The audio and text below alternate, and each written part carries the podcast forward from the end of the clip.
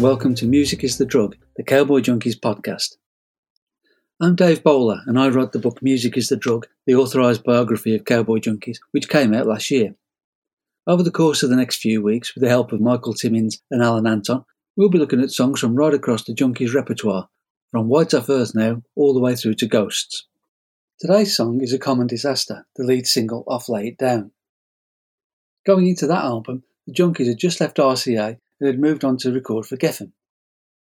As Michael Timmins explains, that led to a period of reassessment and a return to an earlier mode of recording.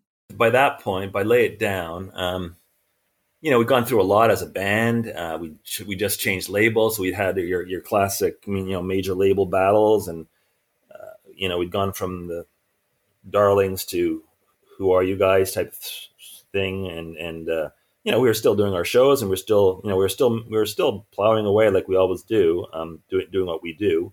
But you know, we we'd gone through a lot. At that point, we had all been married for several years, and Al had, had Al certainly had kids, and the rest of us were planning, and you know, sort of you know we we, we, we were entering first stage of first stage of maturity or or last stage of life. I don't know what it was. Uh, anyways, you know, it was, it was a transitional time on on all levels, personally, family wise, and also you know artistically and from a from a corporate point of view, from a business point of view, right?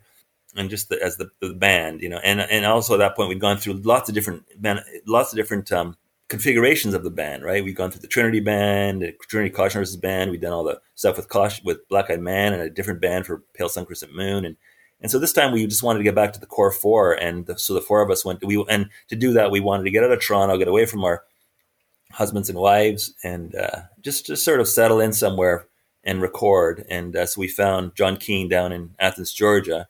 And it was, you know, about, about as different from Toronto as he could get. And, uh, we sat settled in there for I think four to six weeks or something like that, and it was great. You know, we just lived with each other. We all we rented a house and lived with each other and cooked with each other and went to the studio and that was our that was our job. We went to the studio during the day, came home, had dinner, went back at night, and it was really great. It was really it was really a, a, a good way to reconnect with each other. And we kept the and that's why that record is pretty you know it's pretty pretty stripped down as far as where we had been the last few records. Um, so it was good. It was, it was, a, it was a smart move and a, a good move.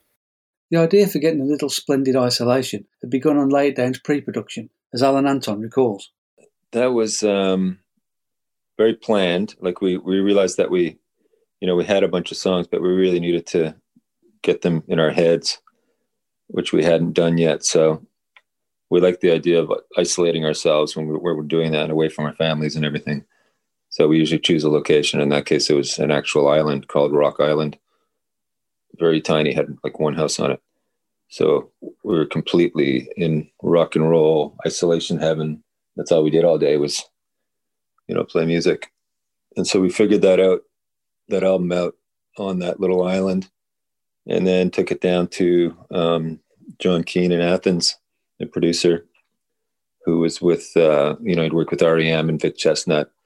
He was recommended by those guys to us. So we always liked Athens anyway, so we thought let's go down there, and it worked out great. It, it's a really relaxed atmosphere in his house.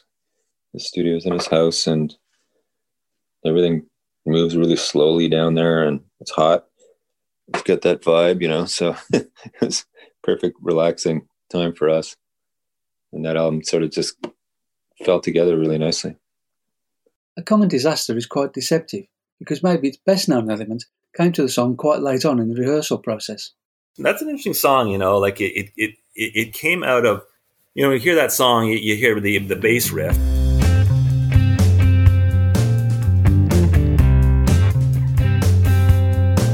And then uh, again, that's that's like about as classic a Al style bass riff as you can get. You know, full of melody and weirdness and groove. But you know, the song wasn't based around that. Like uh, the, the, song is based, really based around my guitar part. Like uh, I, I, was listening to some old live tapes, and we used to play a John Lee Hooker song, "Forgive Me." It's called "Forgive Me," and we used to do it quite. You know, we we we experiment with it, and I was I was looking for some songs. So I can't remember what the live album was, and there was a version of "Forgive Me," and I had I was doing that that that, that chorus riff on on Common Disaster. I was doing that in the middle of the song, and I was also I also had some weird. Um, I think I might have been using this this is the same tuning I use on Common Disaster for for the song "Forgive Me."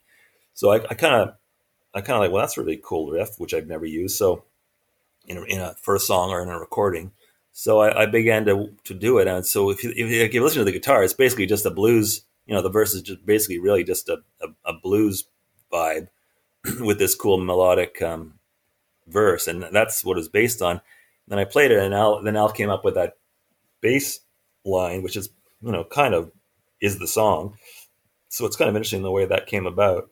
I think that Mike sat down and played me the the guitar riff at our rehearsal, and he'd already practiced it with Margo. So she was she started singing, and then Pete started playing, and I started playing, and that was it. That was that was the song in like five seconds, and we never changed it because it sounded great, and we we didn't want to add too much to it to take it away, and we didn't want to lengthen it. So it's a short poppy, you know, traditional pop sound sound, which we still like, and we still play it the same way. We never really did anything to it live because it's so perfect as it is. That's something that when when we find that when we can do that, we're excited to do it because you know we we the stuff we write is not like that at all. So when suddenly it seems to drop into our lap, we just go with it and say, "This is great. Let's just keep it as it is and do it." You know, there's a few songs like that in our career, not many. Small and perfectly formed as it was, Alan remembers that it might have gone off in a different direction. That song was always uh, I guess it was always destined to be very traditional sounding. We didn't want to take it to um, you know some kind of weird psychedelic level like like we do with some some tracks, and it, and that one sort of started out.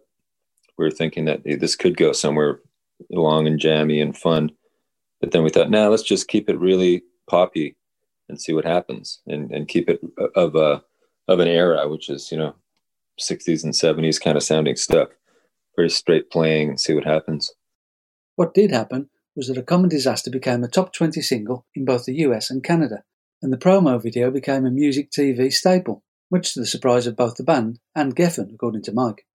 Yeah, that was that was fantastic. Again, a big a big surprise. They they certainly didn't hear that song. Go, oh, we got a single here.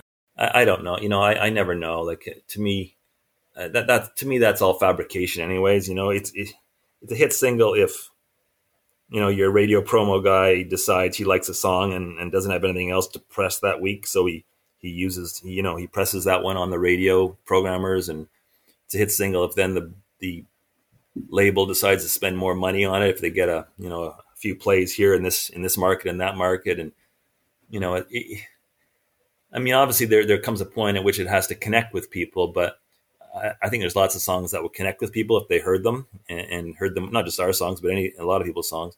Um, so it, you know, it, it, all comes down to business and finances and who pays who what, and you know, I it, it's a I, I've never the the single part of this business is something that I've never really even think about or connect with or or understand. I mean, I, I understand it in the sense that it's fake and it's uh, doesn't really have anything to do with the music but you know that was a good song, so that's that's all I cared about.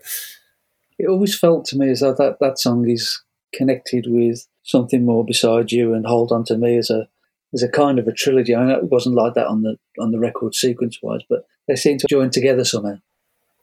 Yeah, I mean, interesting. Those three songs, I never thought about that, but you know, those three songs are very specific to certainly something more beside me and hold on to me. Are, you know, those are definite in quotes love songs to my wife uh, to Patty and uh, you know at a at a you know at a point in our lives which were uh, you know difficult. So um, they do connect. And I think I think a common disaster probably fits in there because it's it, it's more of a lighter like something more besides you and hold on to me are pretty heavy songs. Um, common disaster maybe the same, same theme but with more of a sort of a pop vibe to it right? So it's a bit lighter um, and a little more frivolous, I guess, but it's uh, the same, the same, the same uh, theme for sure. They do, they do fit. You're right. And there's a lot of songs on that record that probably do fit with that. Think now I know it's probably there. Uh, I'm trying to think of other songs on that album, but there's that that that that's that that's those are the, the themes that the theme that connects that record together.